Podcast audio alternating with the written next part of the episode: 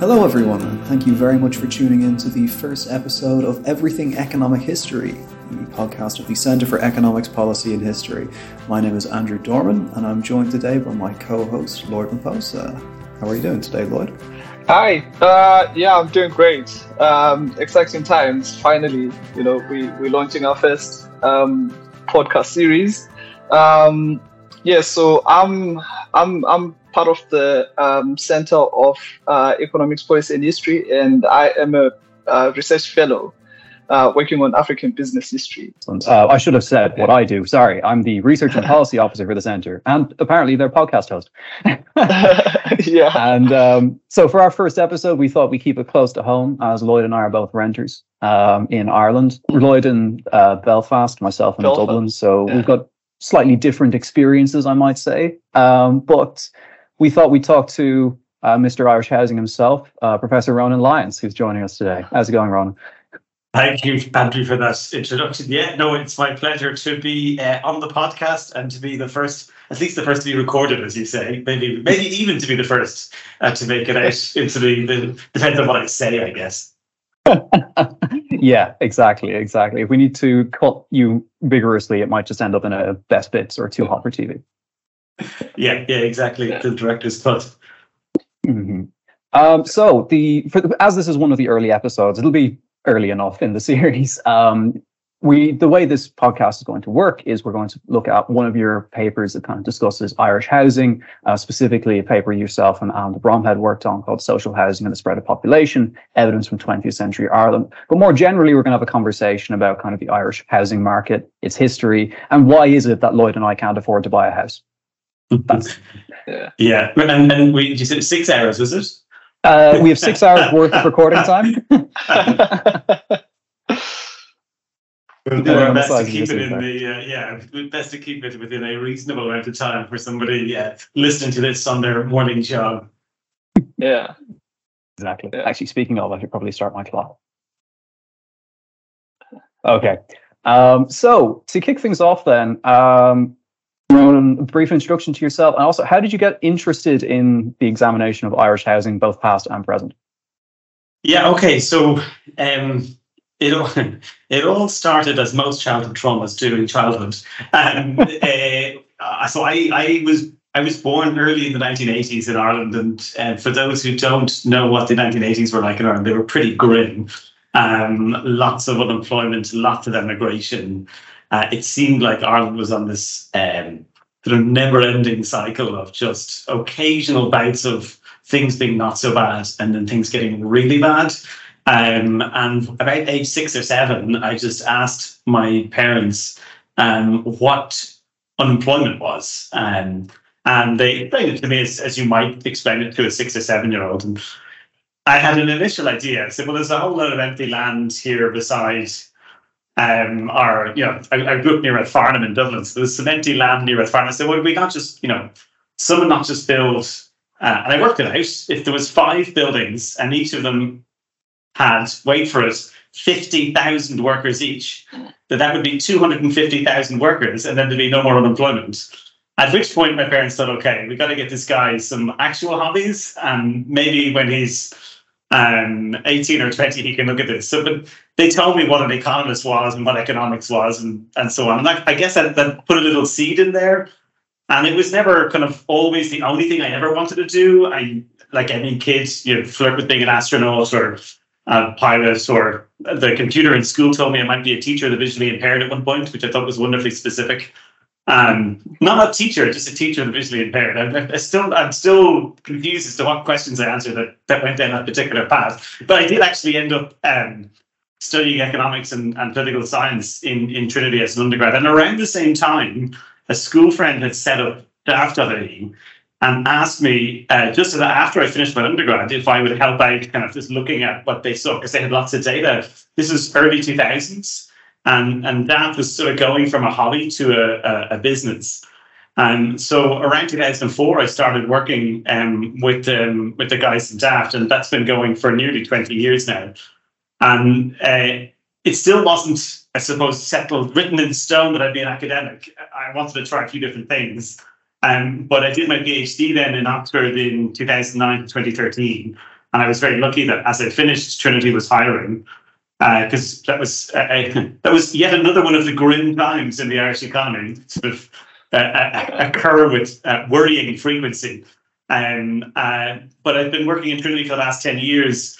What I had done originally as my my undergrad dissertation and my master's was economic history with um, with Kevin O'Rourke, who's a very um, prominent Irish economic historian, and and that's where the history and the housing bits came from. And when I started in Trinity, um, I I kind of said, look, everyone has to pick an area to be a specialist in, um, and rather than having two areas, um, housing and history, I should try and look at say long-run housing markets as an area. Now, I I, don't know how successful I've been at focusing on one area. Um, I let people uh, look through my um, um, potted uh, history of, of, publications, and has he been focused? Probably not. Um, but I'd like to think of myself if I have an area of focus, it's long on housing market, and I think this paper um, that you're going, that we're going to talk about um, fits in with that. Yes, very interesting. Um, well, I was just wondering, uh, based on your research and uh, maybe uh, the paper that we're going to be talking about today, um, how has the government tried to deal with uh, with the housing problem um, in Ireland? Yeah, it's it's um it's a really good question because it gets to the questions eh, or topics that economists tend to ignore a little bit about how decisions are made and how policy directions are set. For somebody like me, it's obvious there's a shortage of housing, you need to build more homes. Um, but the system doesn't move quite like that. Um, to me, this has been obvious for 10 years in the case of, of um, the Republic, that there's been an emerging shortage and it's getting worse and worse. But when I started saying this in, in the media through reports or, or other work, say 2011, 12, 13, with say Dublin rental accommodation, and then it spread to other rental markets and then spread to the sales market. And it, I could see it happening in sort of in slow motion. At the time, the political system was still trying to deal with the fallout of what had happened in the mid late 2000s. And that taught me a valuable lesson about how policy is made is that nuance can often get missed. It was very difficult for a political system and a policy system that was that, that thought of Ireland as having an excess of homes. There were too many homes and we had built too much in the early 2000s. You know, this was the problem. And there's somebody saying we need to build more rental homes in the cities, notwithstanding the fact that there are um, homes that are not going used in rural areas. That nuance was a, was a tricky one. And, and I think that's the short term um, challenge around policymaking. There's a longer term challenge, and this is particularly true in the Republic, but I also think it's true in the North as well. That when you have decades or even generations of lack of policy success, that that becomes the baseline. And if you think of the Republic from the 1840s to the 1980s, there wasn't really a successful economic model. It was the only thing Ireland was good at exporting was uh, was people, really. And the North had an industrial base. The North was good at linen. It was good at, at shipbuilding. But the rest of Ireland didn't really have anything, um, at least nothing as concentrated as, as that. So when the single European market happened in the 1990s. Ireland all of a sudden became at the crest of a wave of investments into the single European market, principally from American firms, and has remained so ever since. It remains as kind of launch pad for global firms into what is the world's most valuable consumer market. But the, if you look at the population projections um, over the last six or seven censuses, the default has always been to be too conservative. Not just that the baseline is conservative, but even the optimistic scenario is too conservative. And I think that comes from 70, 80, 100, 150 years of lack of success. And I think when you look at housing, somebody like me says, well, we need to build 60, 70,000 homes a year. And the system's like, well, you know, you're assuming things are going to be successful 50 years down the line. Like, no, there's so many economic crises. How can you be so sure? It's not about being sure about what the level is. It's about having a system that could deliver that if it were needed. And I think for me, the, that's the real challenge around policy is that only belatedly in, in the short run, say if we look at the last 10 years, only in the last couple of years has it become accepted that Ireland needs lots of homes and, and the targets are too low. So we have a situation where the government is too cautious as a result of kind of so many failed attempts in the past and kind of as a they're they're too conservative almost. Yeah, exactly. So it, the idea of coming out and saying, what if net migration to Ireland is going to be 40 or 50,000 people a year every year for the next 10 or 15 years? I say that as a what are the, the challenges associated with that? Like we'll need to build infrastructure, we'll need to build housing and so on. But the Irish system is more set up to view that as, oh, your man thinks we're going to be super successful over the next 10 or 15 years. Like how could he be so certain? And again, it's not about it definitely being the case that we will be successful over the next 10 to 15 years. But 30 years into surprising every single time on the upside, we should be used to perhaps maybe realigning our baseline away from worst case scenario, where the optimistic version is only moderately optimistic. We've just to give you numbers, the, the in 2016, the population, the optimistic population projection was was net migration to Ireland of about 30,000 people a year. Um, the, the outcome, the truth that there was 10, 20, and 30,000 were the, the, the, sort of low, medium, and high. And they seem quite tightly bunched to somebody like me. There's a lot of uncertainty around that. So why are they so tightly bunched? But even the 30,000 as the, as the high was well below what actually happened. What actually happened was 35 or 36,000 a year on average, accelerating. And even in that, COVID closes for a year. So actually, if you think of it as, as one year less, the true number is like 40 or 42,000. Um, and in fact, migration since the 2022 census has been even stronger again. Perhaps 100,000 people have come to the country, including um, a significant number of Ukrainians. And if you don't, if you don't, if you're not prepared for that, then you'll end up with problems in areas that you think, oh, well, they're, they're great problems to have, problems of growth, but there's still problems. Think that lack of preparedness really yeah. Is is what this is all about. This the need to look at the past and look at economic history, etc., yeah. and kind of look look back. Yeah, I, I was just curious, um, you know, because there is this massive migration of people, uh, mostly into the urban center. So when we are talking about, you know, the government being conservative, I was just wondering, okay, if they're building homes, uh, what kind of homes are they building? Are they building, um, you know, apartments? or um, standalone houses or semi-detached. I mean, is that uh, does does that um, is there a preference? Let's say maybe in Dublin, maybe we need more apartments instead of homes. Um, um, yeah. Yeah, and it's a really good question. So if you look at the EU as a whole, about half of the homes in the in the EU are apartments, and the other half are houses. Roughly speaking, it's like might be forty eight fifty two or something like that. But don't say that to forty eight fifty two. They're cursed numbers in the UK, right? Um, in, in Ireland, it's like 85 15, 85% houses, 15% apartments, roughly speaking. And, and some of that is because there hasn't been the population pressure over the last hundred years. You know, Ireland is the only country to have a smaller population now than um, than say 200 years ago. And so there hasn't been that population pressure, but that is now there and has been there for the last 20 or 30 years. And, and there's a key number in the housing system, the, the, what's known as the average household size, the average number of people in the typical dwelling. And that's been going down. And if you think of it as a population of 4 million people in households of four versus 4 million people in households of two, it seems like a small difference, but actually you need twice as many homes, and the homes are going to be different homes. You need typically more urban apartments and less um, rural houses. Yeah. And that's the challenge in the Irish system is that the housing sector has been used to building on greenfield sites, low density houses, um, you know, sort of incrementally further away from the, the city centres. And what we need to do now is a lot more infill. And to be fair to policymakers, it's not like they don't know this. In the last five years, they have tried to reshape the system, but it's still based very much on and actually, it was kind of Lloyd. You used a phrase there. What kind of homes are they building? Kind of almost implying that policymakers are doing the building. But I think that's a key distinction: is that policymakers don't do the building. They they set the system, and that channels the the resources into building.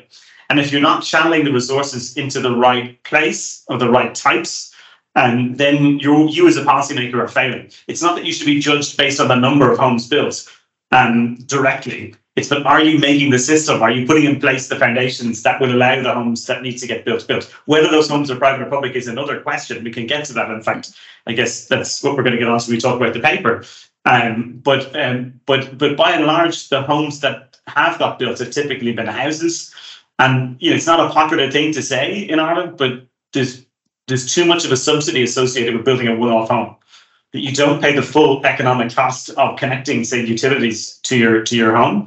Um, and that's that's a problem because that's paid for by someone else, and it's paid for by people who are living in, say, denser urban housing, and that that's a hidden cost.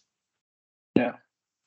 So has it always been? Has this always been the case? If we look kind of back further, I mean, your paper starts in kind of 1850s post famine you know what what's the historical context to the Irish housing situation? I mean, how does it progress? At the risk of condensing 150 years of history into the next 20 minutes, but um, what is the historical context to the Irish housing I mean, situation? I mean, it's a it's a great question because it's like what you're basically asking is if I had to write a, a book that was the history of the Irish housing over the last 200 years, what would the main sections or chapters in that be? And, I'm not asking and, you to write a book, just the blurb on the back. the, yeah, exactly, the blurb on the back. I, I think if you, I mean, let's let's let's work it out. I mean, I think the those first decades after the famine, really, it was about what you might call remedial works, right? Trying to get the quality of housing, in particular in rural areas, up. And that that went on longer than the 1880s, but we can call that from say the 1840s, 50s to the 1880s, 90s. And then it, it it transitioned into a phase which you might call instead of more like instead of remediation, it's more like redistribution. That um that it's killing home rule with kindness, right? There's a, a push for Irish independence, Irish autonomy, and the response of the government um, was to say, okay, well, let's maybe we can undermine the case for um, autonomy by giving generous subsidies for people to own their own um, land if they're farmers or to, to have their own home if they're laborers. Um, and that's the episode we start with in the in the paper is this these labourers acts. The land acts are reasonably well known in Ireland, um, uh, and indeed to, to, economic historians elsewhere. It's a very comprehensive case of redistribution of land in a very concentrated, very peaceful compared to what happened in plenty of other places. Um, but the Labourers Acts are kind of um, the Labourers Acts are an interesting one because they have gone under the radar a little bit. Um, they're they're they're I think there was a US publication which we cite in the paper that described them as the world's you know biggest social housing or public housing intervention um, in the pre-World War One period. Um, and that, that's the second phase. And then you might call the third phase, I'm going to steal from Michelle Norris, who's um, uh, she's at UCD. She's an excellent uh, analyst of, of Irish housing over the present and in, uh, over the past century. So we call it sort of asset-based welfare. That that housing, w- once this subsidy, this redistribution subsidy bit was done, uh, Irish governments could effectively coast on that by um, the, the, sort of the, the leaky bucket. Right, you put money in and then you sell the the public housing at a discount to buy votes to keep you in power. Mm. Um, and in particular, the Fianna Fáil government did that it, like par excellence from the 1930s to the 1990s. Um, and it's a recipe that's been done in other countries as well. Um, so that asset-based welfare lasted, yeah, from the I'd say the 1930s up to the 1980s or 1990s. What what happened then, of course, was a a, a, a relatively classic real estate bubble. Um, and since then, I, I think if you were to give it a name, you'd call it the micromanagement of Irish housing, right? The the policy reacted to what happened in the bubble effectively by misdiagnosing what went wrong. What had happened was Ireland in the 2000s, 90s and 2000s had given these tax breaks for building homes in places where there was no long-term demand. And, and in some ways, maybe they thought it was a bit like the Labourers Act, that you could have these long-run effects on places by, by putting in these homes. Um, but it didn't work. Um, it was credit fueled um, and, and tax um, policy fueled misallocation of, of resources. There's really no over um, building in Dublin and Cork cities during the bubble. Um, it was more or less keeping pace with, with demand. Um, but the lesson that was learned from that period wasn't, well, we shouldn't give these tax reliefs. um, uh, in places where there's no long term demand. That lesson was sort of learned in a trivial way. We've just stopped these reliefs.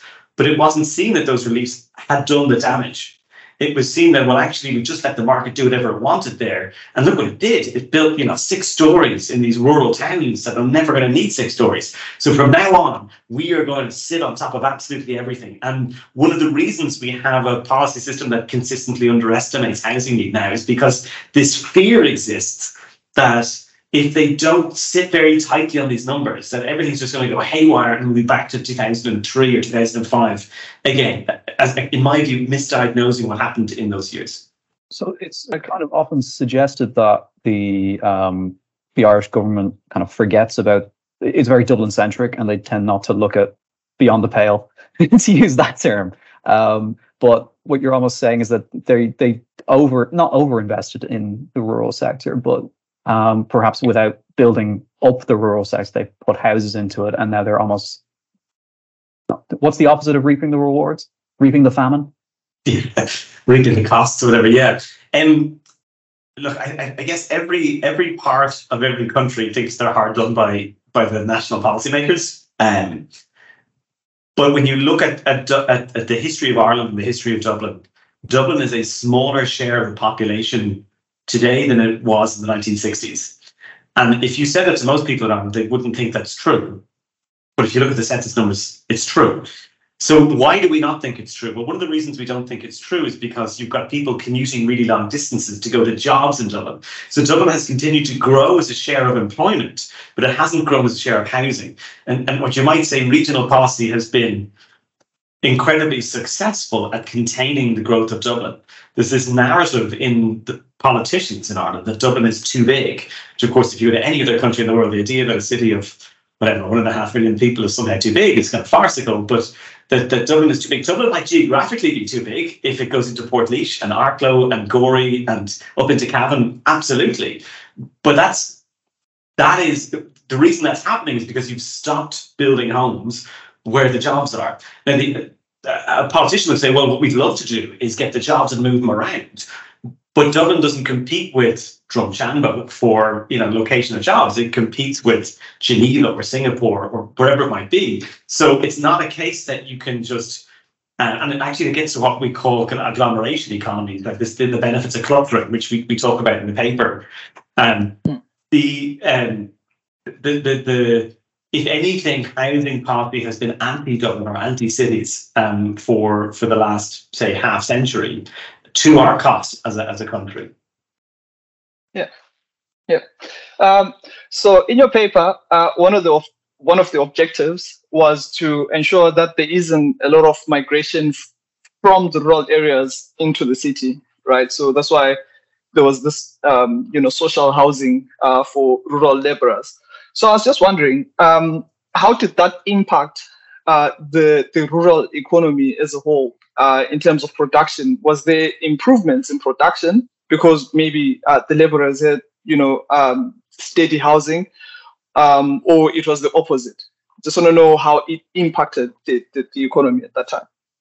So yeah, so the, the Labourers Acts were, and maybe it's no, no harm to just give a brief description of, for people who are who are listening. The Labourers Acts, what it meant was that you could basically compulsory purchase land that a, a large landlord had, and there were these um, particular uh, designs of homes, very high quality homes for the time, um, and they were subsidised. So that so a, a subsidy would come from the direct, kind of from the central government in Westminster, and uh, and then there'd be um, certain rents charged. So they were they were getting a, a, rent that might have been half the market rent for a home that was perhaps twice the quality of the private market. Um, so it really tilted the balance. If you were, uh, an, an, oh, sorry, the other bit was they were targeted only at agricultural labourers, people who owned no land. If you if you were a farmer with land and you were covered under the Land Acts, the earlier Land Acts, these were to try and capture the next group. And this was the group most susceptible, not just to migration to Dublin or Belfast, but to migration to other cities outside of the island. So these yeah. people were going to Liverpool or London or Boston or New York or wherever it might be. Or USA. yeah. Um, yeah, yeah, exactly. Um, and, and and that was the thing that, that the there's a phrase that we have in the paper about keeping people rooted to the soil. Uh, and that's what they, they they they used that phrase at the time to, to try and uh, tilt the calculus that people had in their heads. Right, well, if I I, am living in squalor here. If I go to Boston, I know because my cousin's over there that I can get a good salary and my children will have a future. That was trying to change that dynamic. And and what we found was that there's, there's no obvious kind of it's it's not a quick win. These districts didn't suddenly become rich overnight because you had all the subsidized housing. What we found is that there was a persistent and growing effect on these areas over time. And to do that, we try and compare rural districts with other rural districts that are kind of similar in observable ways, like share of agriculture, distance to cities, and so on. And and the, the effect keeps growing long after the scheme ends. The scheme it finished in 1915 because uh, World War One came along and the, you know everything had to basically be rediverted to the war. And by that stage, they kind of run out of agricultural labourers to house. They've expanded it to other labourers. Right? This was a very, very um, widespread scheme. Um, over 45,000 of these colleges were, were built by the end. And but that effect, it's there when we see it. So we, we, are comparing sort of every census from 1911 on, and you can see it, it there in 1926, it's there in 1936, it's growing each time, and it keeps on growing till the 1970s. And that tells us that it's not this sort of quick win that you get, that you change the real rent in the area and you make good quality housing cheaper, and that's where the win happens. It's much more about by keeping people in the area, uh, you keep uh, an extra couple in this generation and they have a family and then they stay and it sort of multiplies over over time. And that that small scale clustering, because these are rural districts, that small scale clustering seems to have mattered all the way through. You can see it as late as 2002. Um, 90 years on, you can see the impact of these. Each college has something like um, uh, 15 to 20 extra people in a district um, 90 years later, which is an effect well beyond the size of the college itself. Um, and, and, and that to us is, is the impact on the local economy is through clustering and probably through clustering when it comes to things like um, public services. So a big one we identify in the paper is schools. That if you've got two districts that are side by side, one got these colleges, one didn't, um, and as a result, it has a bigger population when they come to consolidate the schools in the 1950s or 60s. That, that then acts as an attracting factor for the next generation of people choosing where to live in the 1960s and 70s and 80s. And so that multiplicative effect, I think, is it's it, it's a rural paper, but actually it's it's uh, under review the Journal of Urban Economics because it's getting at this this clustering bit. Ah, okay. So, is there any instances of this sort of policy being deployed elsewhere? Um, I know there's that. I think Jane Ohlmeyer's expression of Ireland being a laboratory for empire. Um, now, I know that perhaps we're dealing with kind of pre um, 1920s Ireland here, so technically it is under British rule. But what did was this strategy deployed in other parts of the empire, even in other kind of states at the time? No, and I think that gets to so economists always think about internal and external validity, right? Internal validity is are these results true? Like, is there something we're missing that you know that the conclusions are actually valid in and of themselves? Uh, and I'd like to think that after as, as as long as we've been working on the paper, that the conclusions are internally valid. We've kind of torn them every which way, and they, they're still there and they're clear. But the external validity is an interesting one because this is a scheme that happened in a very unusual set of circumstances. You had one, the main bit of a system, so, so Britain inside the UK, effectively trying to bribe rural Ireland to stay, you know, to, to, to, to, to stay in the Union. And as a result, they were prepared to invest an irrational amount of money in subsidizing housing, which they were not prepared to do in their own cities. They weren't prepared to put it in this kind of housing in British cities or indeed in Belfast or Dublin. Dublin had some of the worst slums in Europe um, uh, in the early 20th century. Arguably, it would the money would have been better spent on on subsidised urban housing in in Ireland rather than subsidised rural housing in Ireland.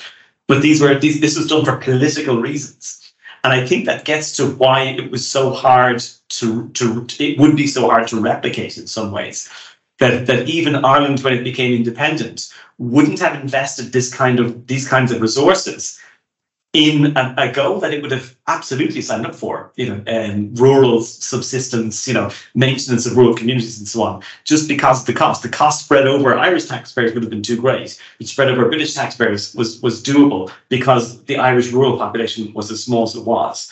And that's a, a sort of you know what's the point of looking at this this exercise there this episode then if, if it's not externally valid? We're trying to get at you know many many things can have similar effects. So if we can identify what happens when you in this case just do a shock to housing supply in in an area what might the medium to long term effects be? There's a whole debate about people in place I think it can contribute to that debate. But I, I and we could certainly say to people, you could you could try and do something like this. But I suspect that uh, most politicians would balk at the cost of, of doing this if they had to do it now. Yeah, I just wanted to add uh, on on uh, on that, and you know, just an extension of uh, Andrew's question. Um, you know, African countries after independence tried um, a lot of housing programs, and um, Zimbabwe and South Africa uh, and Malawi tried rural housing programs, but they were slightly different um, because uh, for for these countries, the whole point was to give people land, you know, farming land after you know um, apartheid or you know, um, colonial governments. Um, but there, there seemed to be problems with how they executed their housing programs because there were problems with um, money just disappearing, monitoring, you know, um, the, the whole scheme, you know, uh, just the whole management. And I, am just wondering um, if during that period, um, period of your study, if there were any sort of challenges like that in monitoring the scheme?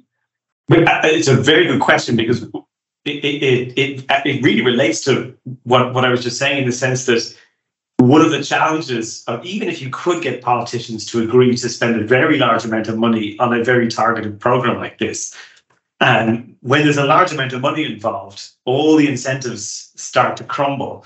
Right. As you say, it, it becomes really a challenge to make sure the resources end up where they're supposed to go. So, you know, for all that you can, for all that an Irishman might say about the British, they really did love their paperwork, right? And that that helped us in this in this study.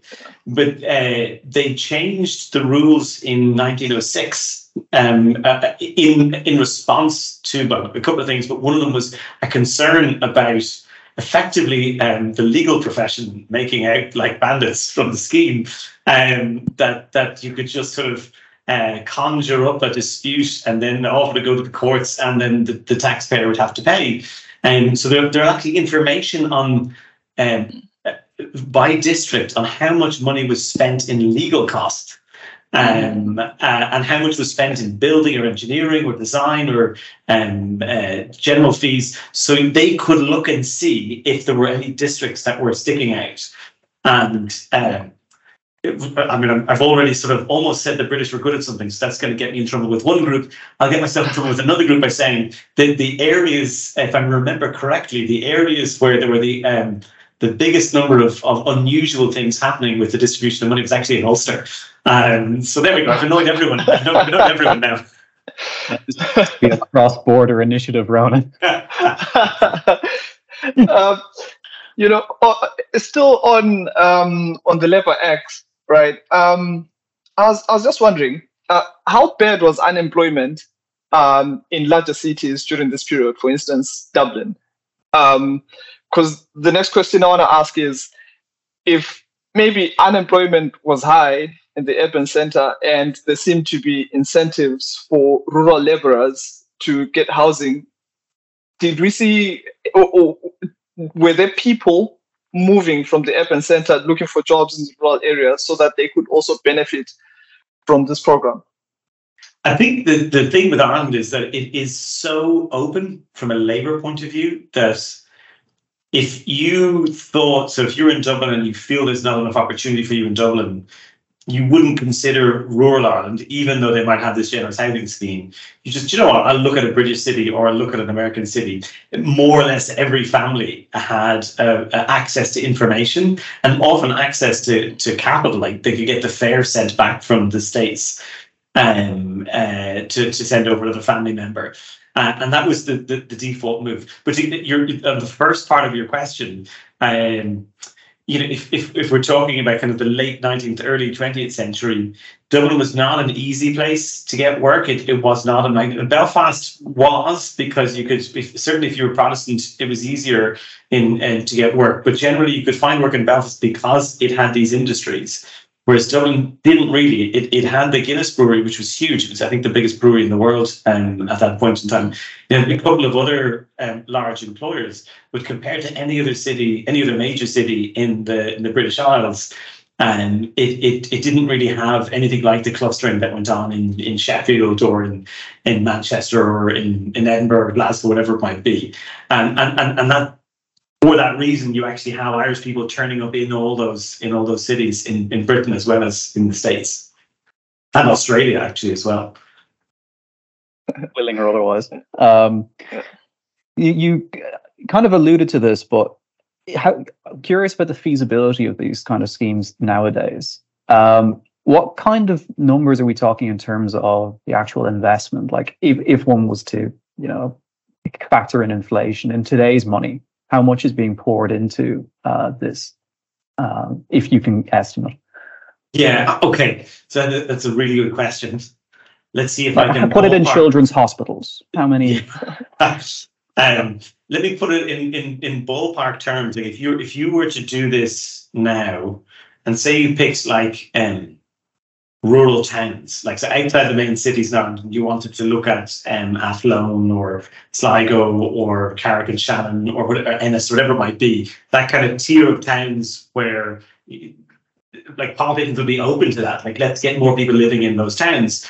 Um, you're you're talking about a subsidy that um, you know, like to, to, to build reasonably dense housing now might cost roughly 400,000 euro um, a home. And you're talking about a subsidy that could be 120 to 150,000 um, in that. Now, that might sound huge, and it is huge. As it happens, the um, the national government in 2021 or early 2022, I think, introduced a scheme called Cónaithe, um, which means the heart of the home in uh, in Irish, I think. Um, uh, the but the uh, the subsidy was not far off that amount. It was concerned that apartments are only getting built for renters, not for people who might want to buy an apartment. Um, the viability challenge is significant. That this is what it costs without profit and without land costs to build of these apartments. So they're not going to get built. So it was willing to to stump up a significant amount to get owner occupied apartments built. Um, now, that scheme has sort of suffered a little bit because no sooner had they announced it, than everything started going wrong with the inflation and construction costs. And um, that the war had started in Ukraine, which exacerbated pressures that were already there post COVID and um, pushing costs up. So I'm not sure how many homes are actually going to get built for that scheme as it as it as it was originally designed. Um, but it goes to show you that that in some ways money is not necessarily the problem. It is it is the problem at first pass, right? In in the Irish system, viability of of of homes. And it's there's no lack of willingness on the part of of um, the government to spend money. In fact, they're, they're sort of embarrassed by riches at the moment. There's this unexpected corporate tax revenues coming in, and like, what are we going to do with them? And people are saying you do lots of things with them, including housing it's, it's not about a shortage of money. It's, it's, it's about a system aside from the money that is failing. Um, it's, it's failing to give certainty around when you can build homes and what homes you can build. And it's, it's failing in the design of um, public housing schemes or, or at least subsidized housing schemes. Yeah. Um, seeing as it is but you know like time we we we, we might be running out of time i didn't uh, I, I, I had a question um, you know, about the data that you use. Um, how difficult was it uh, to get this data uh, or even to clean it? Like, how long did it take you? So, so this is one of those like it's become one of these standard things now where you you you find these archives and then you're like, okay, what what can we do with this? And there are there are amazing records that, um, as I said earlier, the the the UK when from when it was set up in whatever 1801, it it really really really liked having records of things um, like the, you, you, I can tell you the number of dogs that were transported from Ulster to Scotland by year in the 1820s, and it's that level of detail. Now, having said that, there's lots of stuff I would love to have measured at the time that didn't get measured. But once something got in the list to get measured, it, it tended to get measured a lot. And for things like this, with a lot of public money being spent, the records were um, were, were there.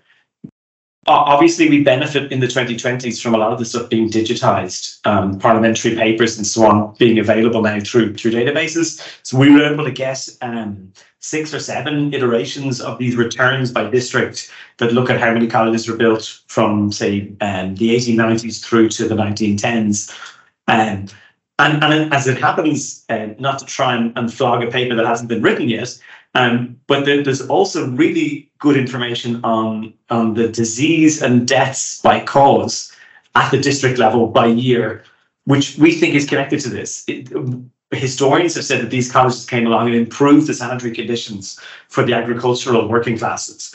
And if that's true, we should see a reduction in the burden of, of contagious diseases. So we actually have the data on contagious diseases. So it, it, uh, it, it takes time and effort. And we've been working with um, Digital Data Divide, which are kind of professional data entry um, uh, companies, sort of social enterprise that, that train people up as they as they learn um, as they as they enter data. Um, so we've been working with so it's it's reasonably standard data entry work, but it is intensive and it's not something that myself and Alan could have done uh, 20 years ago without the digital files and without access to really good data partners. And I should say as well, um, we've had research assistants. Um, actually, today is is Leah Hauser's last day um, as as my research assistant. No doubt she's she'll be delighted never to see um, the the rates of infectious diseases by rural district for 1886 ever again. Um, but um, but people like Leah have been hugely helpful in, in in making this happen. It's it's one of those things. It's a lot of work to make sure the data are what they say they are and that they're done to the right standard, especially when you're working with numbers. Working with text is kind of okay because sometimes you can fill in that you can't get a letter right, but you can get it by by implication. But is it a three or is it an eight at the start of the number? That really matters quite a lot. I have a question about data, which is a little bit more pernickety, shall we say, a little bit Go more modern. So, how do you calculate the value of a house, and why can't Lloyd and I afford a house? just to finish things off. Yeah. Um, so if I can spin the question, that first part of your question on its head a little bit and say, okay, so if you were looking at a home mm-hmm. and you say, what is its fundamental value? Normally, we think of its fundamental value, which of course should be related to what you might be willing to bid for it. Its fundamental value should be related to its rental value, because the rental value should capture the value of the service. And sort of nine nine times out of ten, if you present me with a context, that is going to be true. One of the challenges, at least in the Republic, is that the rental market has become this sort of um, uh, it, it's like a, a, caricature of itself in that it's it's a narrower and narrower market based uh, relative to the base. So you you you've people trading properties less and less often, and that drives the market rents up quite a lot. So now I would say that you got to get, get the market rents probably discounted a bit before you multiply it up to get the fundamental value. But this, the standard rule of thumb would be you'd look at the rental value and say, okay, usually the capital value is what you'd be willing to bid for it should be something like 20 to 25 times the annual rent. That's not to say you can never go above that, but by going above it, you're probably taking on a little bit of risk that may be fine for you, but just know that that's what you're doing. It depends a little bit on the property and so on. But if you're if you're able to get a property for less than that for 15 times the annual rent or 10 times the annual rent, you're probably getting a good deal. Um, uh, you know, by the, the sort of the international standards of, of what a property is is is worth.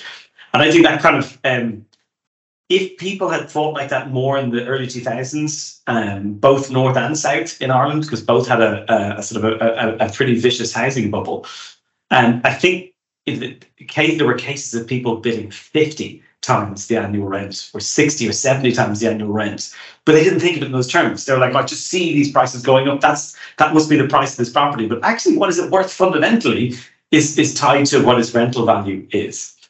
Now the second part of your question um, Ireland North and South is it's, it's a bit of a cliche for people who who work in the space, but it's at the end of a long supply chain. It's a small island, typically served right. Like if you need ten units for the British market, what would happen is they'd send eleven to Britain, and the the eleventh would get sent on to the island of Ireland, and ten would stay. It's sort of like just a sort of a land bridge So This became quite um, topical with Brexit. That how was Ireland going to get supplied with stuff um, if if Britain was going to be a land bridge anymore? And of course, there's lots of direct connections now for ferries um, to to France and Belgium and the Netherlands and Spain and so on. And that's great from a, a diversification of, risk point of view. But to go back to the, the core question is why is it why is it the case that Andrew and Lloyd can't can't find somewhere to buy it comes back to how expensive it is to build. There's two elements really.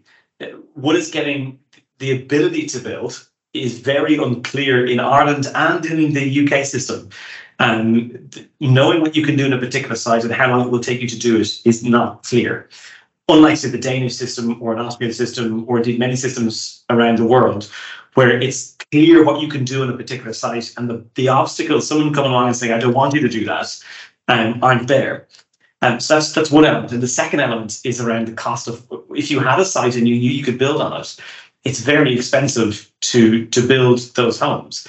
And, and at least some of that we talked about earlier, going back to the themes of Ceph, and we talked earlier about the um, like the long shadow of, of history that, that decades of population loss have made on Irish administrators quite conservative in their outlook with un- unexpected consequences when it comes to things like planning for housing. There is the shadow of the Celtic Tiger as well, not in, but to some extent in this, you know, oh, if we don't let them, if we let them build, they'll build all sorts of rubbish everywhere that it's not needed.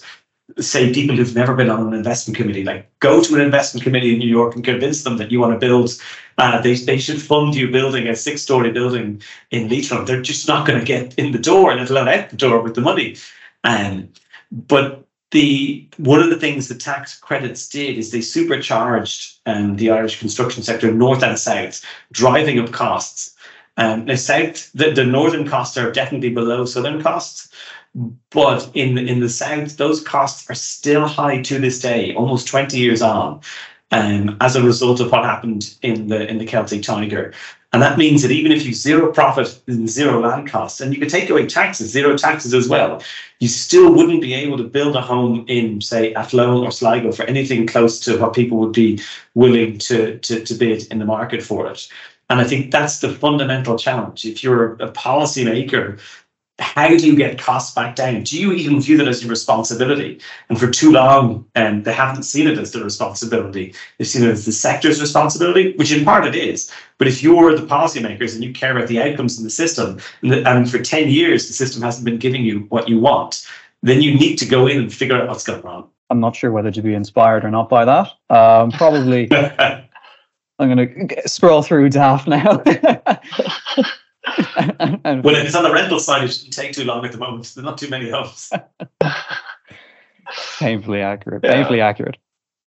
Yeah. Okay, I think that's all the time we have. Uh, Lloyd, unless you have any further questions. Um, no, not really. Uh, but but just to say, I mean, economic history can actually show us over time how we've come to this point because we've talked about, you know, um, how the Irish government, um, you know, how it is policies, you know, were mostly housing policies were mostly in the rural areas, and how that also kind of like affected, you know, in the future the the the housing market. So I think um, economic history is relevant, um, you know, when we're looking at our contemporary problems.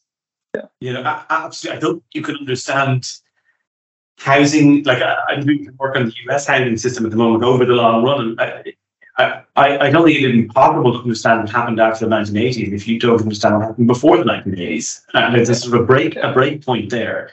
And, and to understand that properly, you, you need to contextualize. And even if you're only interested in modern day outcomes, knowing the history, I think, is super, super important. And in this case, I think you, you can't understand the, the Irish housing system now without understanding where it came from. Um, yeah. and, and, hopefully we've we've touched on a little bit of that today. Yeah. yeah. In that case, then, uh, thank you very much for joining us. Uh, thank you for listening. Um, and we'll look forward to seeing you at the next episode, uh, whenever that may be. So thanks again, Ronan. If you enjoyed the discussion and you'd like to keep up with everything the Centre is doing, including public events, courses, and workshops, please visit our website at ceph.ie or follow us on social media. Links will be in the episode description. Finally, thanks again to our funder, the Higher Education Authority of Ireland.